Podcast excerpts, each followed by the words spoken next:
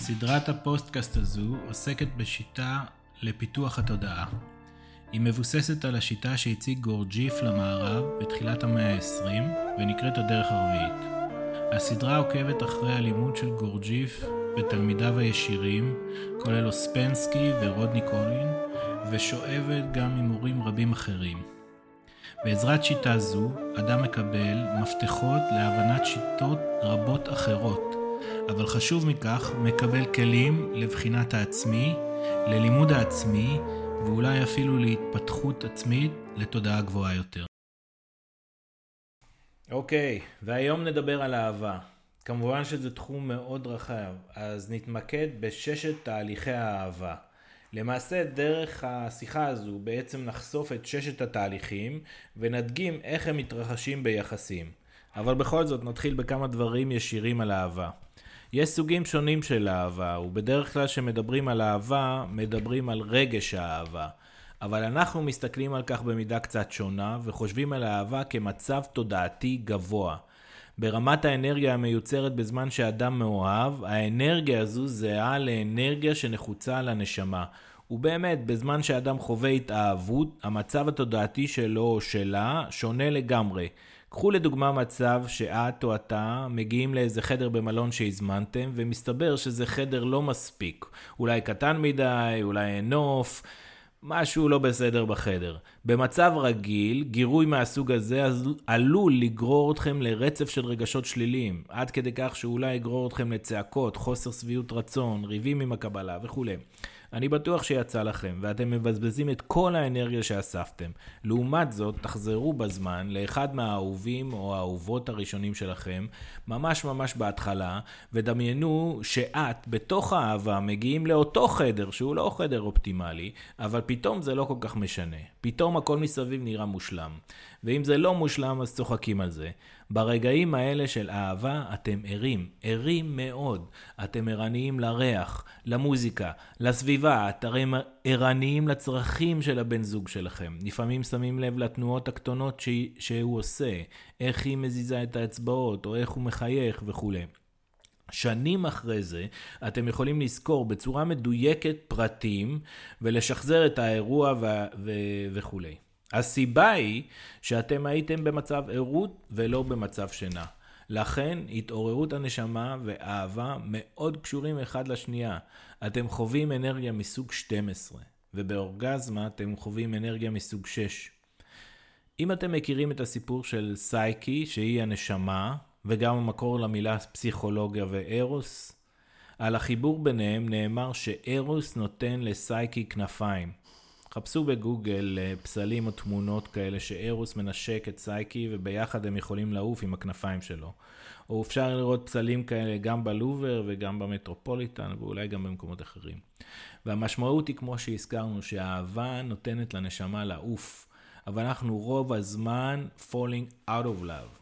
כלומר נופלים ממצב תודעה של אהבה. המצב הזה בזמן ההתאהבות הוא מצב שנוצר באופן אוטומטי. כלומר ההתאהבות ורמת התודעה הגבוהה שאתם חווים לא נוצרה בעקבות מאמצים שלכם, אלא על פי תוכנית מסודרת. כלומר לאדם יש חוויות רבות בהן הוא חווה תודעה גבוהה יותר. אפשר לחשוב על זה כמתנות, וזה בעצם נותן צוהר להדגים שזה אמנם קיים. עכשיו עולה השאלה, האם אדם יכול בעצמו להביא עצמו לחוויה גבוהה יותר? האם אדם יכול להיות במצב תודעתי של אהבה? האם אדם יכול לאהוב כל אדם כאילו הוא היה הילד או הילדה שלו? אם תחזרו לפרק שמדבר על הדרכים השונות, תיזכרו שהדרך של הנזיר היא הדרך של הלב, בה מתגברים על הפחד וממירים אותו באהבה. ולנושא אחר. לא ניכנס היום בהרחבה לאהבת הדייג את הדגים. מכירים את השאלה, דייג אוהב דגים? מה הדייג עונה? בטח אוהב. ואז עולה מיד השאלה הבאה, אז למה הוא דג אותם? הסוג הזה של אהבה היא סוג של בלבול בשפה. אהבה מהסוג הזה היא אהבה בה אני מקבל איזה עונג. אני אומר אני אוהב מתוק, ואני מתכוון לכך שאני נהנה לקבל את העונג מהמתוק. לעומת זאת, יש אהבה שקשורה לנתינה. הדוגמה הבולטת ביותר היא אהבת אם. ומעבר לכך, אהבה במלוא מובן המילה היא אהבה שאינה תלויה בדבר. כלומר אהבה שלא מותנית בשום גורם חיצוני והיא איננה משתנית. במקורות שלנו מרחיבים ואומרים שלעומת אהבה שאינה תלויה בדבר, יש אהבה שתלויה בדבר, ובמקרה כזה, בטל דבר, בטלה אהבה. אני מניח שאין צורך להרחיב על כך. נחזור לנושא של ששת התהליכים ואיך הם מתבטאים ביחסים של אוהבים. השלב הראשון נקרא עיכול, בו בני הזוג ממש אוכלים אחד את השני, את הריח, את המגע, את המראה. זה שלב נהדר וכיפי, זה קל וזורם. מיד אחרי העיכול מתחיל תהליך של גדילה. האהבה מתרחבת. במקום פגישות פה ושם, זה מתחיל להיות יותר רציני, יותר זמן, פוגשים חברים ביחד, הולכים להצגה, קונצרט, אפילו מזמינים הביתה לראות את המשפחה. היחסים, התהליך הזה מתרחש גם תהליך של ניקוי או ביטוי. לכל תהליך יש מספר שמות שאני לא אזכיר כרגע. באופן פשוט, אם יש תהליך של עיכול וגדילה, יש גם צורך בניקוי או ביטול. ביומיום שלנו אנחנו אוכלים, מעכלים, גדלים והולכים לשירותים. אם התהליך הניקוי לא מתרחש, אז משהו לא רצוי נשאר ויכול להתחיל לגרום נזק.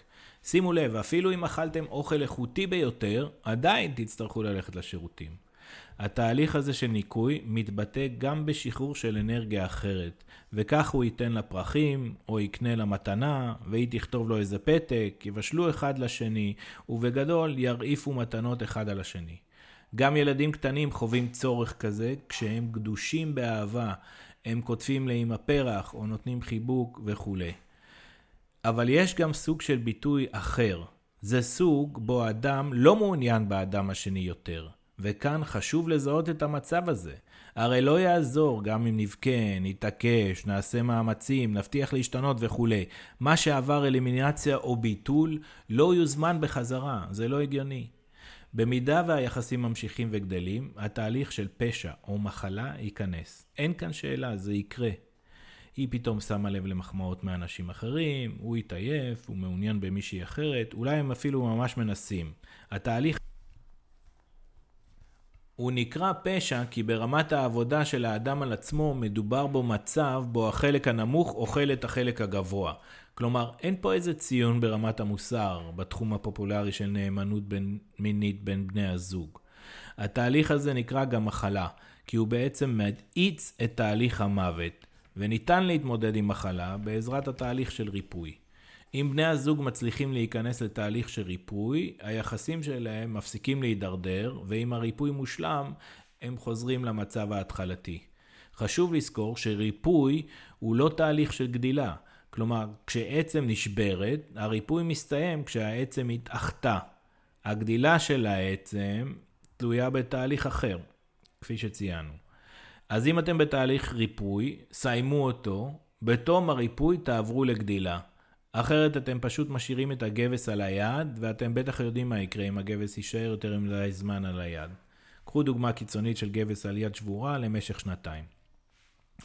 במידה וצלחתם את כל התהליכים שתיארנו, אתם מגיעים גם לתהליך השישי שנקרא באנגלית Generation או Regeneration.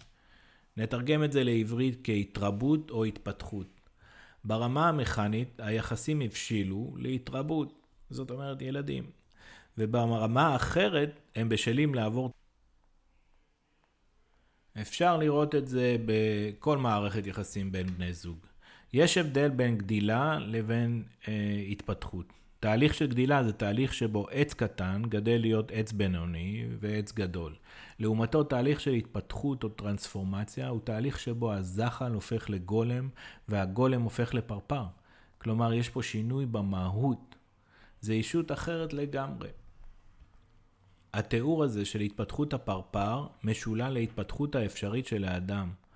הוא יכול לחוות את כל חייו כזחל קטן, או גדול יותר, או ממש זחל ענק, או הוא יכול להפוך לגולם ולפרפר. ועם זה נסיים היום. תודה שהאזנתם לפודקאסט. פרטים נוספים על המרכז הישראלי על פי גורג'יף ניתן למצוא בתיאור הפודקאסט בתחתית הדף. שם גם תמצאו אפשרות לשלוח שאלות. במידה והעבודה הזו מעניינת אתכם, צרו קשר עם עוד שני אנשים שגם הם מתעניינים והתחילו בעבודה משותפת. זה יכול להיות האזנה לשיחות ביחד או קריאה משותפת. אם הצלחתם להתגבש כקבוצה ואתם מעוניינים בהדרכה נוספת, צרו קשר עם המרכז.